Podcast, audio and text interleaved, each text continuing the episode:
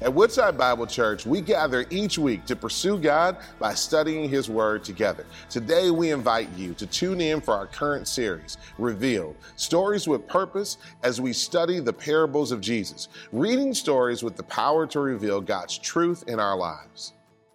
We've been going through this uh, revealed sermon series over the last several weeks, and we've been talking about something called parables. And it's a way that Jesus taught. It's telling a small story that has big meaning and a big purpose. A small story that has a big meaning and a big purpose.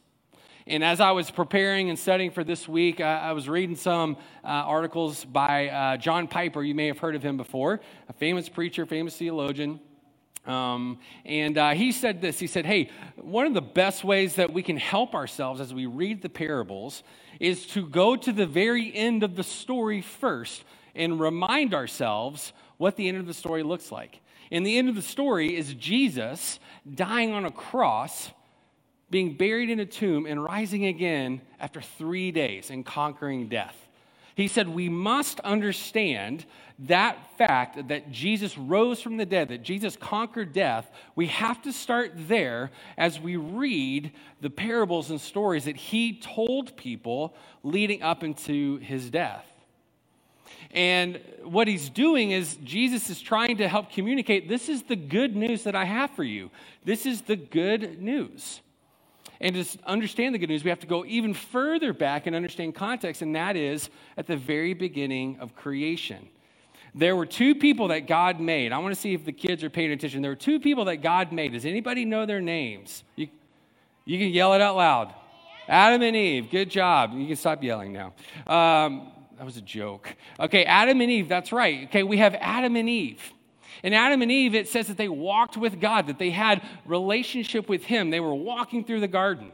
And then all of a sudden, something came into the garden. Something came into the hearts and the minds of those uh, of that man and that woman. And something starts with the letter S. What is it? Sin. That's right. Sin came in. And sin, it helped them or it showed them we can try to be like God. We can disobey God and we can do our own thing. And when they sinned, what happened to them? That's right. They got kicked out. They got pushed out of the garden. And they realized that they were naked. That's right. Okay. We love having kids in service with us, adults and parents. But it's true. They understand. They have this knowledge now that they didn't have prior. They felt shame, right? So sin enters into the world, and something that we all have to understand is that all of us are born with sin now. Because of Adam and Eve, every human being for all time is always born with sin. Kids, you can look at your parents and you can say, You have sin. Parents, you can look at your kids and say, So do you. Right? Every single person has sin. And every single person is not good in and of themselves. There's a big word that uh, we see a lot in Scripture. It's this word righteousness. Everybody say righteousness. Righteousness. Paul was an apostle. He was somebody who met Jesus in a dream, and he went and he did all of this missionary work all across the region. And he said, There's no one righteous. Not even one. Not even one single person is righteous. Paul, when he says that, he's actually quoting something from the Old Testament. And he's trying to remind people we all have to remember none of us are good by ourselves. None of us are always going to do the right thing. You may morally be good. You may make good decisions from time to time. You may have good thoughts about people from time to time. But eventually, there will be a moment where you will sin because you're not righteous. There was only one person who was righteous. Can anybody guess who that one person was? Jesus. That's right. Jesus was righteous. He was righteous. God is righteous. He's just. He's holy. There's nothing wrong. He can't do anything wrong. So we have to understand all this as we listen to this story that Jesus begins to tell to this crowd of people. And so Let's look here at Luke chapter 18, verses, uh, we'll start here at verse 9. He also told this parable to some who trusted in themselves that they were righteous and treated others with contempt. All right, let's stop there for a second. There are two ways that people approach God. One of these ways we're going to see right here. People who think that they're righteous and they treat other people with contempt. When you do that, what you do is you think to yourself, I'm a good person. I do everything right. I make the right decisions. All of these people over here, they make wrong decisions. They make bad decisions. Jesus kind of highlights a little bit more and he says, Let me tell you a story about a Pharisee and a tax collector. Now, if you're a good storyteller, which Jesus was the best storyteller of them all, if you're a good storyteller, you know your audience and you know how to connect with your audience as you tell the story. And one of the ways of telling a good story is having good characters characters that you want to be like, or maybe characters that you don't really want to be like. But you want to try to help create a connection point. So, how many kids and adults, you're welcome to respond, how many of you have ever thought, I want to be Luke Skywalker? Even if you're a girl, you can want to be Luke Skywalker. That's totally cool, for sure. Right? Okay. How many of you wanted to be Elsa? To be a frozen queen? There you go. Okay. All right. Right? We, we find these stories. We think about that person in your head right now. Maybe kiddos, write it on your piece of paper. What's that character that you wish you could be like? Right? I, for me, and this is very close to the heart, okay? So I'm being very vulnerable with, eh, with all the adults in here. When I was a child, I wanted to be Indiana Jones.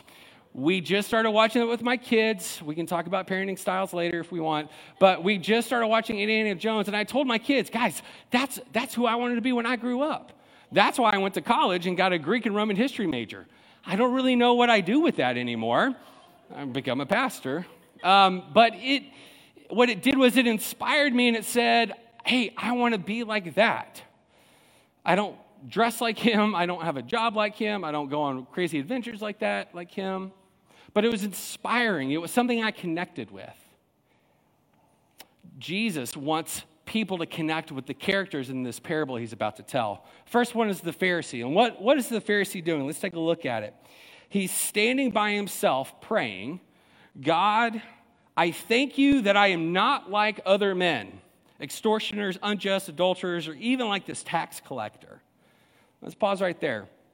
This Pharisee standing over here before God. God, thank you. I am not like all of these horrible people running down this list. Have you ever done that before? Have you ever looked at another person and said, Whew, I'm glad I'm not like them. They're a bad person. Woo, I am so glad. I like I know I've got my things, but man, those people are terrible. I would never ever be like that. This Pharisee is telling God, Look how good I am. I'm not like all of these terrible people, as if God needs this Pharisee's help. He's telling them, Look, these are terrible people. I'm a Pharisee. I'm a well respected individual. People look at me as a minister, people understand me as this religious figure in their life. Let's pause real quick, uh, adults. I think sometimes we get skewed in our mind of the Pharisees and we portray them as these super evil people. We have to remember Pharisees were well respected individuals in the Jewish community. They were their pastors, they were their Christian book writers, they were their uh, nationally known uh, you know, uh, ministry leaders. These were respected individuals. And Jesus has a focused ministry with them to say, what you're doing is you're leading people away from the reality of the gospel. Because you see, what happened was Pharisees, they started to add things to what the Torah said. They started to add things to what the scriptures showed. And that was their biggest sin and their biggest fault. So here's this Pharisee, well respected, saying, Look at me, I'm so great. I'm not like all these people. Let me also tell uh, God, Look how good I am. I fast twice a week, and I tithe everything I give. Look at all the good stuff I do. Hard question for us. Do we do that with God? God, did you see me? I, I dropped my money in the offering box on the way in. God, did you see me? I showed up at church on Sunday when everybody else was still on the boat on the lake enjoying a barbecue grill and watching the service from online. And if you're joining us online, we're so glad that you're with us today. I forget, we're streaming things now. but, like, did you walk in with that sense of arrogance? Did you walk in with the sense of, like, God, look at me? I go to a Christian school. My kids are doing phenomenal because they go to a Christian school. Do we walk around looking at the things that we do to say, God must really like me and count me as a good person because I'm not like those terrible people and I do all this really good stuff? The sermon was super convicting for me this week. Do I do that? I think I do sometimes. At least I'm not like those people over there. Look, look, God, I'm a pastor. I moved to Michigan for you. Like, that's a big deal, right? Two people laughed. Um, like, look at the things I've done. Is that what makes God look at me and be pleased with me? I think sometimes I want it to be because that's something I can control. But Jesus is saying, look at this. And then Jesus, in his storytelling, gives a beautiful contrast. He says, and then over in the corner was this tax collector who was standing over here. Now, a tax collector is not the IRS agent in a black suit coming and asking you for the money that legally you're supposed to pay if you live in the United States. The IRS agent is just doing their job. A tax collector was a Jew who got hired by a Roman contractor to go around house to house in the little villages and make sure that every single Jew paid a tax to the Roman Empire. The Roman Empire had conquered all of the Jews to pay a tax to them. And the tax collector knew whatever money I get from them, I have to give to my boss. So here's what I'm going to do I'm going to charge extra and I'm going to swindle and cheat them out of their money, take that money, give it to my boss, lie to my boss, and say, here's the money. And my boss is going to take a cut of that too, and we're just going to keep the system going. A tax collector, for so many of like just average everyday Jew, a tax collector was looked at as a despised individual. He was a bully. Adults, this would be the equivalent of like a drug dealer or a human trafficker. This is kind of the, the profession that if anybody said that they were, there would be an immediate response to say, Gross, why are you here? Here's Jesus saying this tax collector went to the temple, and the tax collector began to do what? That's right, he began to pray. He began to pray. Let's look at verse 13. Look at verse 13. But the tax collector, standing far off, would not even lift up his eyes to heaven, but beat his breast, saying, God, be merciful to me, a sinner. There are two ways people approach God. One's like the Pharisee, where there's this pride and there's this look at me, look at all the things I've done. And then there's this tax collector who has this posture of humility. And kids, pay attention and do it to yourself, not to your brother or sister. But if you take your fist and you beat your chest, it's not really a comfortable thing to do for a long time, right? It's not a comfortable thing to do. I was talking to somebody after the first service and they said, hey, like when, when you do that, it makes me think of like, uh, who was it, Tarzan, who like beat his chest and say, look at me, look at me, right? Here's this tax collector who's looking down and beating his chest and he says, God, have mercy on me. God, have mercy on me. When you beat your chest and you have your head down and you're bent over, it's this posture, it's this nonverbal communication of, I am not worthy. I can't, I can't even look up at you. I can't even look up, and he wasn't even able to look at God. He, was had to look, he had to look at a curtain. And he's looking at this curtain saying, God, I, I don't even, I can't even look up. But all I can say is, God, have mercy on me because I realize and recognize the depth of my sin. For followers of Jesus, how do we approach God? Do we approach God with, I am a sinner and I am in need of mercy? Or do we approach God with, I grew up in church, my parents grew up in church, I live in America, I'm a pretty good, decent person, I listen to Christian music from time to time, I'm a good person. I check the boxes, I go to church, I sit still so my mother doesn't fuss at me in the middle of the service. I do all of these good things. Be pleased and happy with me. How do we, how do we approach God, church? How do we do that? It's kind of a hard question. But it's something that we have to understand. Because I think there's a lot of churches in the world today, especially in America, I think there's a lot of churches where there's a lot of people like this. Look at all the good things I do. Look at all the good things I do. Please, people over here who are sinful, please don't come in our church because we're not sinful over here.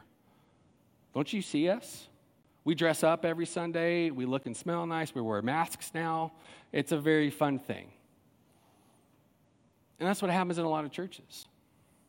I'd go so far as to say I think there's a lot of people in ministry, a lot of pastors,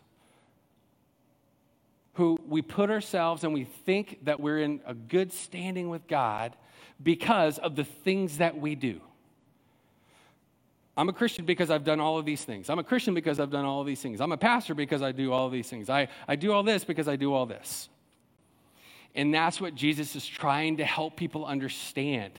Because that's the idea of God's kingdom that the Pharisees and other religious leaders of the day were telling all of the common people. This is what it is to follow God. You give, you give, you give, you give, you do, you do, you do, you do. And Jesus is saying, it doesn't matter what you give, it doesn't matter what you do. Because none of those things, while they may be good, none of those things bring righteousness into your life. There's only one thing that does, and his name is Jesus. You see, Jesus being perfect, Jesus being righteous, Jesus being holy, he is that perfect gift that John 3:16 talks about. Kids, if you know John 3:16, we know it, right? For God so loved the world that he gave his one and only son that whoever believes in him should not perish but have eternal life. Jesus is this gift. It's presented to us. And the gift is you can never do enough right things in order to have a good relationship with God the Father. You can't. And you have to have a punishment for the things that you do, for the sin in your life. And Jesus says, I will be that punishment. And as I take that punishment, I will give you, this is some deep theological stuff, I will impart my righteousness upon you. I will justify you out of my life and my death and my resurrection from the grave. So, to be a follower of Jesus, again, it's not standing over here. Look at all the good things I've done. I've cleaned up my life. I've stopped doing this. I've stopped doing this. I go to church all the time. I do all these great things. God is super pleased with me now, and I am in a right relationship with Him. Let's go. Compared to God, I recognize I am a sinner, and I am in need of your mercy, and I am in need of your grace. And that happens, when that happens, that's when you become a follower of Jesus. But it doesn't stop there. For the follower of Jesus, as, as you mature and as you grow, ask yourself the question every single morning when I wake up, do I wake up with this posture or with this posture? Now, this posture right here, this is not start wearing all black, cut your hair like Ryan's, wear black eyeliner, and walk around and say, Oh, my life, I just, my life is so not good. I am a terrible sinner. God, have mercy on me. That's not how Jesus calls us to live in the scriptures. You know how we're called to live in the scriptures? Be free. Christ has died so that you could be free and enjoy life have this embracing and this, uh, this perspective that I am a free individual because of Jesus. I no longer have to stay down here all the time. I no longer have to live the false lie that I, my life is so perfect. Look at me on Instagram. I can just be free and I can tell people, man, I know what that sin is like. I'm a sinner too. Let's pray and ask God for mercy. And we could also say, hey, I don't want to be a part of a church like this over here where everything is a bumper sticker that says, hey, go have a good life now and Jesus loves you. Bye bye. Praise God for Woodside that we're not going to be a church that's afraid to say the hard things about the scriptures.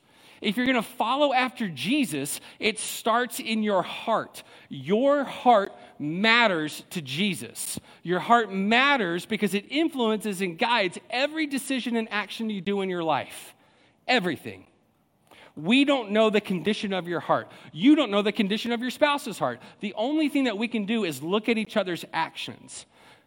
Guess what? Actions can be really deceiving, can't they? So if everything always looks good in somebody's life, have a little question mark in the back of your head and say, I wonder how I can pray for them, and I wonder what area of mercy they need in their life. I'll give it a, a, a story to kind of help illustrate this. We, um, a, a, glorious, wonderful thing happened this week. Um, my wife and I went on a date without children.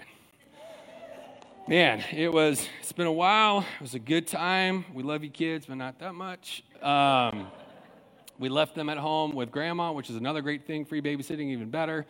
So we go on this date and we have a great time and it's a wonderful thing.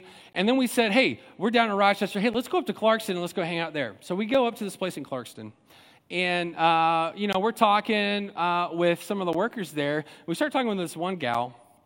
And, you know, we're talking. And then the question that I despise the most, um, but I get often, is uh, we, we realized that we were from the same place in South Texas, right? Like San Antonio in the Valley. And we realized we had that connection. And she looked at me, she goes, Why would you move to Michigan? Y'all, I, I, get that question a lot. Um, and I don't know why people ask that because we love living in Michigan so far. Um, but she asked this question Why would you move here? And I'm like, Okay, all right. She's eventually going to ask, What do I do? How do I like navigate to where I don't have to talk about, like, oh, I'm a pastor, hey. So she, but eventually she was direct with me and said, Well, what do you do? Uh, I, uh, I'm Indiana Jones for people's souls. That's what I do. Um, wow. Uh, my son thought that was a lame joke. Um, so I said, Well, yeah, I, you know, I serve at Woodside. I serve at Woodside. I'm one of the pastors there. And it was like, I don't know, it was just like all the air and everything just got sucked out of the room. And she just kind of stared at us. And then she began to apologize. Hey, I'm really sorry for all of the really rude and inappropriate things I said to you before, leading up to me knowing that you're a pastor. Please forgive me. I'm like, it's fine. You're fine. Um, so then we started talking about spiritual things. We started talking about things of God. And it, it, it was mind blowing. She made this statement. Um, she said, Well, um, I, I know I'm going to hell. And she, she wasn't joking, she was being sincere. I, I, I know I'm going to hell because of my choices, because of the decisions I've made, and the way I've lived my life. I, I, really, I really don't want my kids to go. You know, I, I hope that they don't go. But, and this profound thing she said, hey, um, I haven't had anybody pray for me in a really, really, really long time. Do you think you could pray for me here in the middle of the restaurant? And I had the opportunity just to remind her to say, You know that God sees you right now? Do you know that God has been with you since you moved 20 years ago from the valley to Michigan? Did you know that God knew that these random this random couple from San Antonio would come and we would meet you in this place on this night, which is abnormal for us because it was past eight o'clock and we were still out. Um, did you know, do you know, do you know that God sees who you are? and God sees the reality of your heart. Yes, your actions probably are not the best. I didn't start preaching at her. But God knows the need of your heart. And all of these things have happened for the condition and the sake of your heart. Not so that you would clean up your life first and then know who Jesus is, but that you would know who Jesus is, that He would transform your heart, that you would embrace the mercy that He's giving you. She's almost there, y'all. She's almost there. She knows she needs mercy. She knows she's like this, but she hasn't gotten to this place of saying, God, I am in need of your mercy. Save me, and I will follow you the rest of my life. That is the gospel message. That is the heart and the, and the, the heart and the posture that we want to take. God, I recognize who I am. I recognize my need for you, and I choose to lift my eyes up to you once I know that I have your mercy. So, our prayer is for her. Our prayer is that while she's in this place, that God would break her heart and that she would see that He is offering her mercy. Christian, those of you who call yourselves Christians, every single day, if we were a people who recognized that we're not all this, but that we need Jesus constantly every single day of our life, it will create a humility about us to where when we walk around and we see people, guess what we don't do? We don't have contempt for people. We don't ignore people. We don't have racism in our society. We don't have this judgmental attitude and aura of, well, we can't go to that church because all they do is yell at people and say how terrible they are. But, church, we have that opportunity. Your heart matters. And Jesus qualifies you, Jesus justifies you when you put your trust and belief in Him. And when we do that, and when we follow Him and when we have this posture of humility, what we're able to do is be used by God to change the world around us. I don't know about you. I struggle with wanting to stay over here because I can create my perfect life. But God doesn't want the perfect life. God wants you to trust Him whatever that life may look like. Thank you for joining us as we study God's Word together this week. We would love to hear how God is moving in your heart and to get you connected to the Woodside Bible Church family. Head to woodsidebible.org forward slash connect to introduce yourself today.